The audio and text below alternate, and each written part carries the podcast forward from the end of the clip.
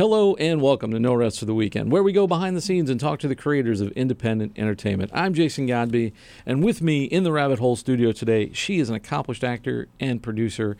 She's here to talk about her current project, which is Adulting with Jane, Miss Jenny Paul. Welcome, Jenny. Hi, thanks for having me. I should say welcome back to the cast because you were on one of the early seasons of the show, one of the, the guinea pig seasons, as I like to, to refer to it.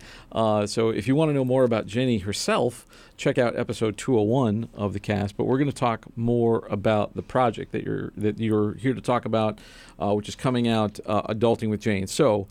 Without further ado, give me like the log line, the Hollywood log line sure. for the show. Uh, Adulting with Jane is a shoppable DIY comedy series about a millennial, Jane, who may or may not have certain adulting skills like sewing a button, changing a tire, um, how to help a friend with a panic attack, all sorts of stuff. And the show basically exists to demystify these individual things, but also to be a sitcom in and of itself. So, yeah, each episode has a different expert influencer that comes to teach Jane how to do something that could help her in her real life. With this character, who is she's uh, a generation uh, a, a, millennial generation character i would say um, i would say millennial maybe slipping into gen z but right. by and large millennial uh, and um, for uh, for for Gen Xers like myself, uh, kind of explain the whole, like how she fits into the whole scenario of adulting and what that concept is. So basically, I would say Jane is a pretty average millennial as far as things go. Most millennials, unlike Gen Xers and baby boomers and up, um, the great generation, are very good at taking care of themselves in certain ways, whether it be getting to their job on time or being on top of their fashion or their design or their um, relationships, but they're not necessarily good at the things that you know some of our parents and our and the people just older than us learned pretty young in life, like sewing, changing tires. These are things that were kind of normal and natural for people to learn, and somehow our generation missed some of that. Now, I have a lot of theories on why that might be, but posit one for us. Posit one. Well, for for me. throw me, one out there. it. For for example, for me, is my parents um, were both doctors, and um, and I actually wanted to learn how to sew. And my dad spoke Spanish. I wanted to learn Spanish. My dad played the piano, and I think my parents, when I asked them to teach me those different things, were like, eh, they kind of suck. You know, my dad, you know, my dad had to had to learn Spanish. He had to learn piano. My mom had to learn to sew. So they were kind of like, you know, eh, we don't really want to teach you. If you want to go learn, go learn from somebody that really knows what they're doing. Um, so in my case, some of the stuff I did learn anyway, because you have to doing laundry. I actually do know how to sew a button. On the flip side of things, you know, some of the stuff I didn't learn because my parents really didn't like learning it. And they did. They felt forced to do it, so they didn't really want to share that burden with me. So then that leaves me, you know, 21, 22 without a few of the home ec steps that most people get. We also, if I remember correctly, we had home ec in seventh grade, but they canceled the program in ninth. So I'm kind of on the cusp of people that did or that did get a little bit of home ec, but then it kind of went out the window after I got to school. When I was a kid, they called it, it wasn't home economics, they called it something like home and careers mm-hmm. um, because I was like the first generation when they, when they tried, because back in the old days, uh, like the baby boomer generation, if you were, if you were a guy, you took shop. If you were a gal, you took home ec. And when I came along, they were trying to be a little bit more progressive, so they made everybody take both. Yep. So you had to take home and careers, and you also had to take something called technology, which was just shop, but they didn't call it good. But shop, I guess, wasn't a cool term, so they called it technology. Now, this character is uh, is she is she a real person or is she sort of a, a composite uh, your typical millennial type like how, how would you describe her as a as a person i think she is a real person i mean interestingly enough i think I think she's she she kind of represents the person that would be my Jenny's best friend. Somebody so I'm somebody who kind of takes a lot of pride in doing adulty type things and being responsible for myself and dealing with all these things. And when I need something, I'll Google it and I'll just figure it out. I'll figure out what I need. Producing. right, right, producing. But I think on the flip side of that, there are a lot of people that have, you know, a, a high five figure, six figure job. They're either in law, they're in fashion, they're in PR, they're in social media. There are lots of new kinds of careers where where you can be a fully functional adult and never have to have done a lot of these things, especially if you live in a big city like New York. So I think there are a lot of Janes out there. I think they're running PR firms, and I think they're running, uh, fashion, you know, fashion design, um, fashion design marketing, and they're doing that sort of sort of thing, and they don't have necessarily enough time to to be the ones sewing their own thing or doing their own thing if they're in fashion. I sure hope they can sew that button. But Right. you know, that's sort of the thought there. I, I also think this is this goes back to you know the difference in parenting, the difference in rearing, because a lot of the times that that menial stuff was taught at home mm-hmm. or taught at school, mm-hmm. and now you know schools are sort of treated as these. It's basically just like career school. Like you're taught uh, a certain discipline that you're supposed to go into when you get older, when you graduate, but you're not taught life skills. You're not taught things about life and you know, we need that too. That's part of growing up, and you get that from your teachers. So, like these career-minded people who can be very successful can also be completely dysfunctional in their personal life and not know how to do certain things, including know about other people. Right. You know, and I think it's also technology Mm-hmm. as well. There's a lot of things that technology has kind of taken over for us, but there's certain things that you know. I mean, unless you own a robot, they can't change your own tire for you, and they can't do certain things for you. I mean, you know, what are we going to do when we have self-driving cars, and then nobody knows how to drive anymore, Mm-hmm. and then your self-driving car breaks down, and, and somebody's got to drive the bloody Right. thing. So um, I think it's an interesting concept, and I think it, it, at its heart, it's it's got very good intentions. It sounds like it's a very well-intended type series. The uh, the thing that scares me is the fact that we might need it. We might, we You might, know. we might now. now you say it's a shoppable series. Mm-hmm. Now, how did that come about? Because you had the idea, Mm-hmm. right? And then you you brought it to brands to partner with. Like, how did that all that whole thing come about? So back when we did our interview in uh, in season two, as it were, it wasn't going to be a shoppable video. Um, basically, I've been in the indie content universe for a good five or six years now. I like to think of myself at kind of the forefront of it, but you know it's indie, so you know every everybody's got their own thing, their own definition, their own audiences. Hence this show. Hence the show. but I do know that one of the major, if not the major issue that indie content has as a genre, if you want to call it that, is that there's no money for it. There's no money anywhere. People get distributions in, you know, big multi-channel networks. They get distributions online. They get distributions in OTT platforms such as Netflix, Hulu, Amazon, but there's still no money in it. Production on the flip side of things costs a lot of money to, to happen. Some less than others but generally speaking they're very expensive to produce. It takes a village. It's you know 40 people per per project minimum. So basically i've been kind of grappling with this idea. I, I you know produced a series five or six years ago that was incredibly successful for what it was it was called that reminds me and it was a narrative about a family and sitcom but it didn't make any money. It made you know little little bits here, little bits there, and I thought to myself, there's got to be some way to monetize this stuff so that people are getting the content they want, but are, it's also not you know cost prohibitive. It's not you know basically setting yourself up for failure as a business person or an entrepreneur. So I've been looking for a successful way to monetize one of these things for God knows how many years. This is one of the projects that I had, you know, in development when I learned about a technology that was kind of up and coming that allowed you to hotspot videos within the content and allow things you can click through things. You know, YouTube has this to a degree, but they they're very limited in what they allow you to do with it. So I figured that one of these, you know, one of these series one day, one you know, one project would be a good fit for something that had an interactive element. And this to me struck the court is the one. So as soon as the tech itself, which was kind of behind the curve in terms of usability and too much buffering, all of that stuff, we basically sat on the tech until it was ready, in, in our opinion, and then we greenlit the project. you bring up some interesting stuff here because uh, a lot of the people out there, a lot of people watching this show right now, they're indie content creators, they're filmmakers, and there's no bloody money in it. There's there's no way to get. Um, it, the hardest thing to do is get something financed. So you have the quandary of like, I want to get this thing financed, but I want to keep c- creative control over it, Mm-hmm. or I want it to have some creative integrity. Um, but the first thing I have to do to get financing is sell out to a corporation or get an investor who's you know maybe they're an active investor and they're telling me what to do and now i'm in this whole quandary of i want to get this thing made but it's not mine anymore you know like there's this whole uh, you know uh, argument that happens with just about everything. And then if you are if you do say you know what?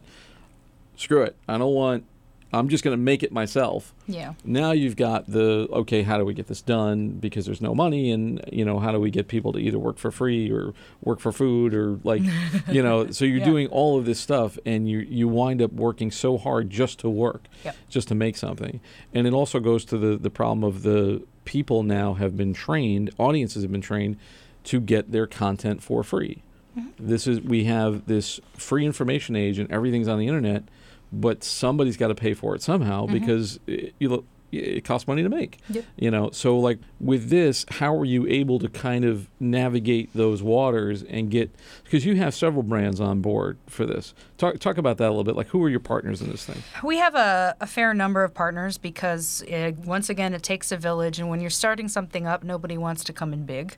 But everybody's willing to kind of take a little chance here and there. And so we kind of spent a long time cultivating sponsorships. We have a handful of different sponsors. We have a tire sponsor for the, ti- the How to Change a Tire episode. We have um, Project Repat is a company, a really, really quality company, actually, that makes quilts out of your old T-shirts. okay And so we use we feature that in the sort of tidying up and making space in your it's also a little bit renewable reusable Mm-hmm. kind of thing which is cool They're, they're a really cool company too. They basically give American jobs to people that need them and a certain amount of charity donations. They have a very cool um, baseline for their business. that's nice And then we have the actual tech is a partner. They are trying to break into the American market and get this to be a thing as well. They're called Wirewax, and they weren't the original tech that we were using. Um, the original tech, as far as we know, went belly up, which was really interesting. So when we fi- when we found out, when so we you started that out with one company and we, then we started out with a company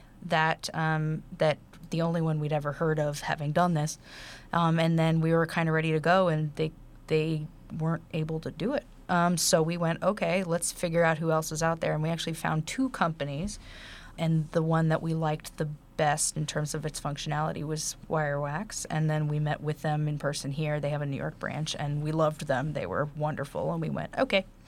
So we're you know formally partners with them as well. Um, we have affiliate partnerships with the partnerships with Masterclass, which is a very similar type of thing, except It's a great more in program. detail. Yeah. Great program.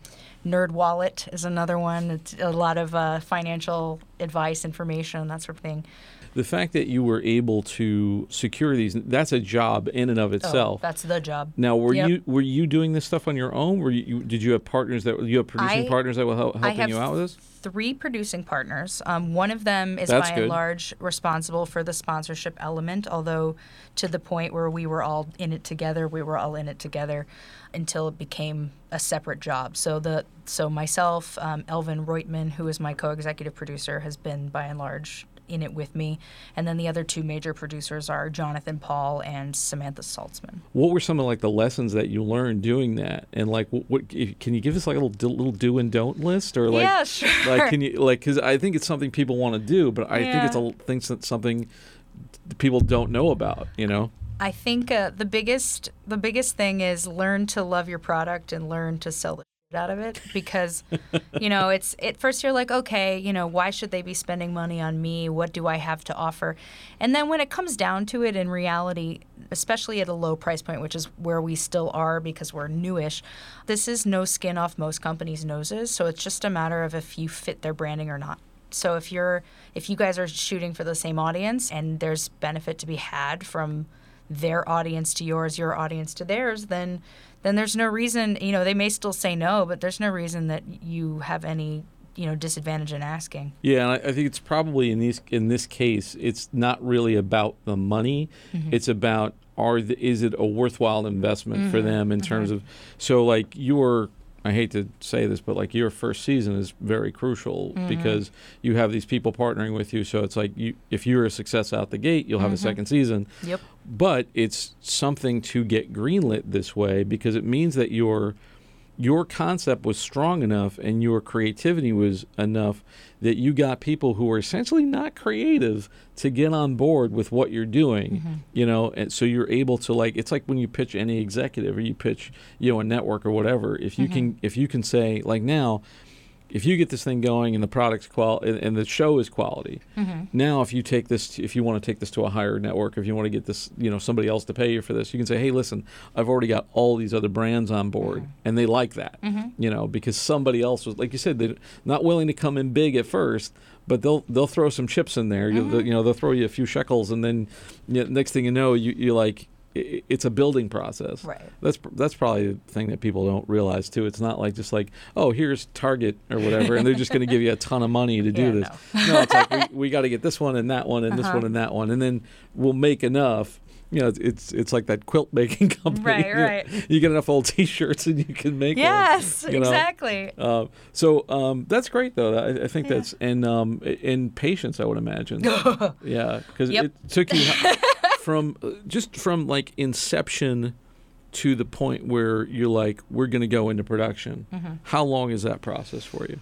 We shot our first um, our sh- first tester episode in April of this year. Okay, so about a year between the Um, yeah, time you started, yeah. you were able to talk about it, and the time that you were and, able to come it around. Was, it was in the it was in the pile for a lot longer than that.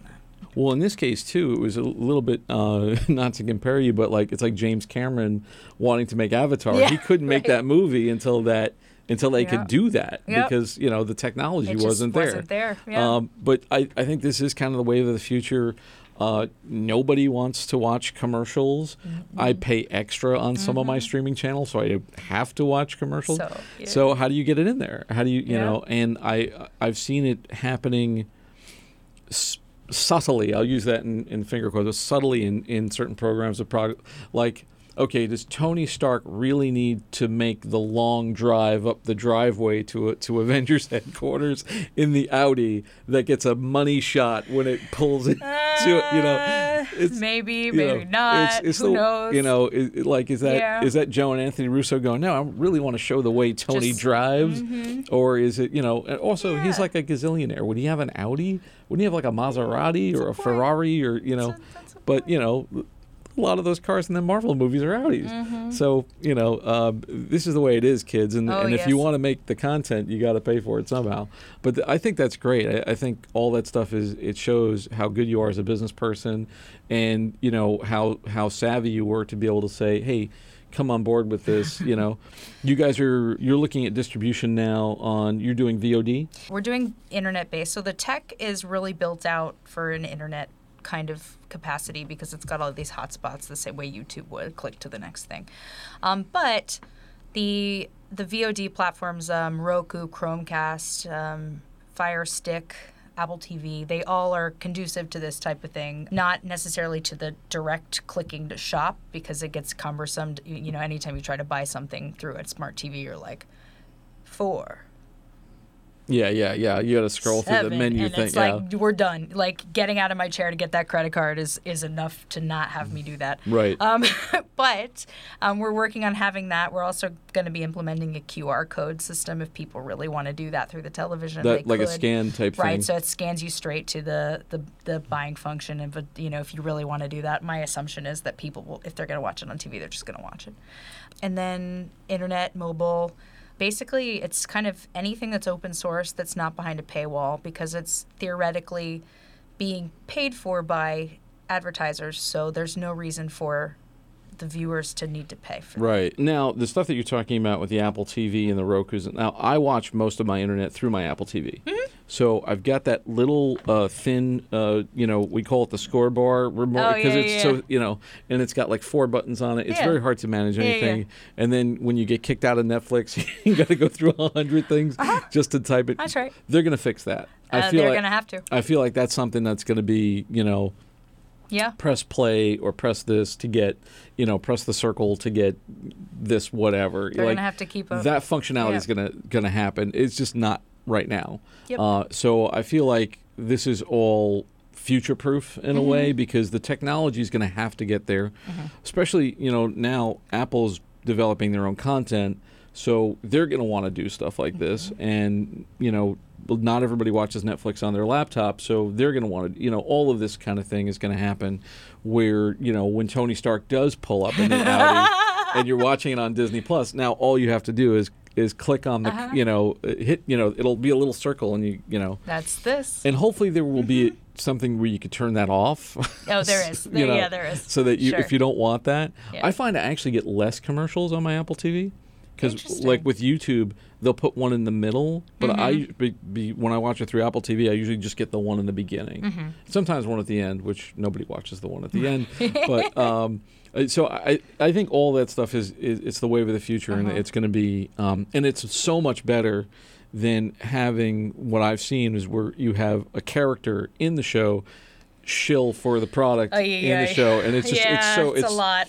and it, Yeah, it's a like- lot. I, I I have trouble with that. Your your eyes roll back in your head so fast, Yeah, and you you just sit there cringing like, oh Yeah. oh my god, why To is me- to me, why is Kyra integr- Sedgwick plugging an Oh, iPad?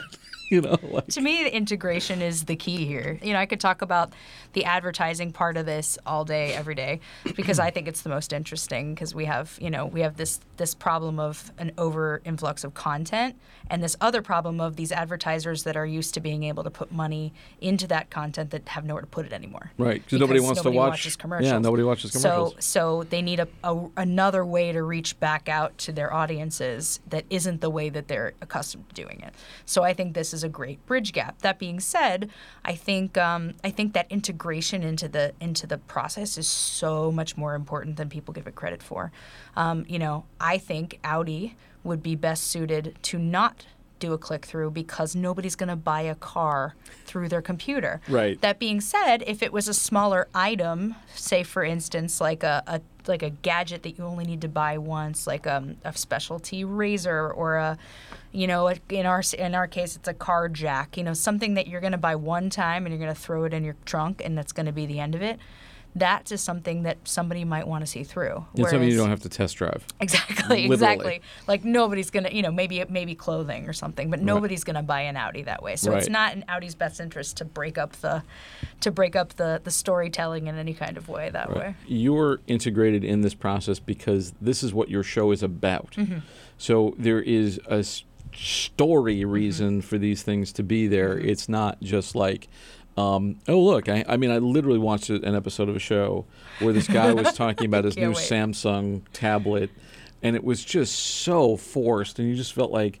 I mean, the red mark I had on my forehead from smacking it while I was watching this thing was like, you know, you just kind of like, come on, man. Like, and, you, know, you know, it's like re- respected actors just stumbling all over themselves to uh, spout, you sh- know, corporate Right. written dialogue. Right, to show the Pepsi can in the right direction. Yeah, I I, mean- saw one of those this week. I was like, oh, Pepsi. Yeah, so I mean, you're gonna like to me, if you're gonna do it, you have to do it either very subtly or you have to make fun of the fact that you're doing it. Um, which before, I'm gonna wrap up in a minute here, but like, how would you explain that? How would you describe the tone of the show?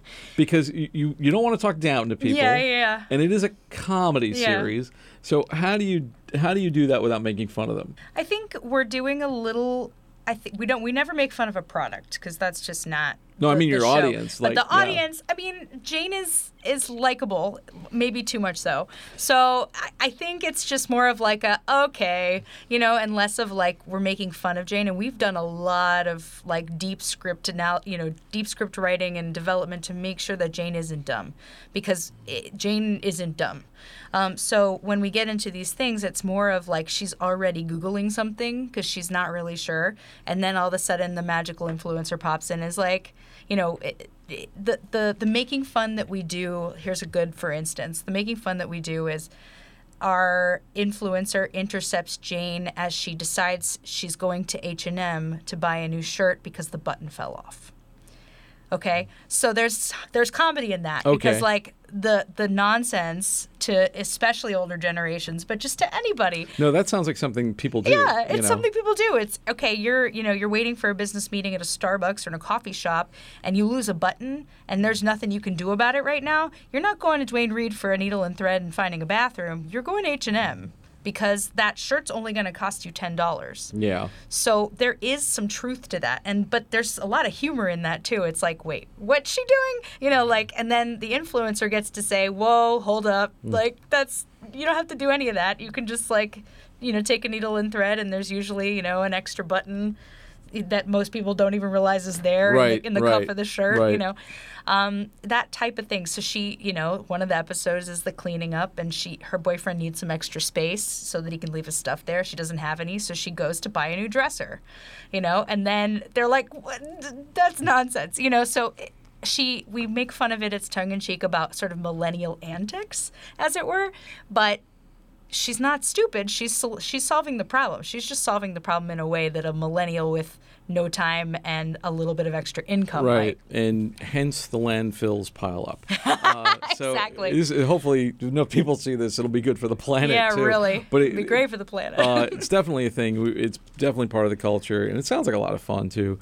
Um, but like, so if I'm going to wrap up, but if people want to find out more about you, more about the show, where can they find you on the web? uh, adultingwithjane.com. I'm going to wrap up. Thanks so much for coming, and uh, thank you all out there for taking this trip down the rabbit hole. For more episodes of this show, you can find them on our website, No Rest for the Weekend Podcast.com. You can also find us on all the podcast channels, and now we're on Footprint.tv, so you can download the app and watch all the episodes on your phone or on your Apple TV or any of the places that you can watch Jenny's show. Uh, we're fully integrated, um, and you can send us money anytime. Just kidding. Uh, but that's Are being you though? that being said, we do have a Patreon. You can visit us at patreon.com slash no rest of the weekend. Uh, once again, just want to give a quick shout out and say thanks for coming, Jenny. Thanks for, for coming back. me. Anytime you have any other projects, let me know. Come on back. And uh, for Behind the Rabbit Productions, I'm Jason Godby. Thanks for joining us. We'll see you next time.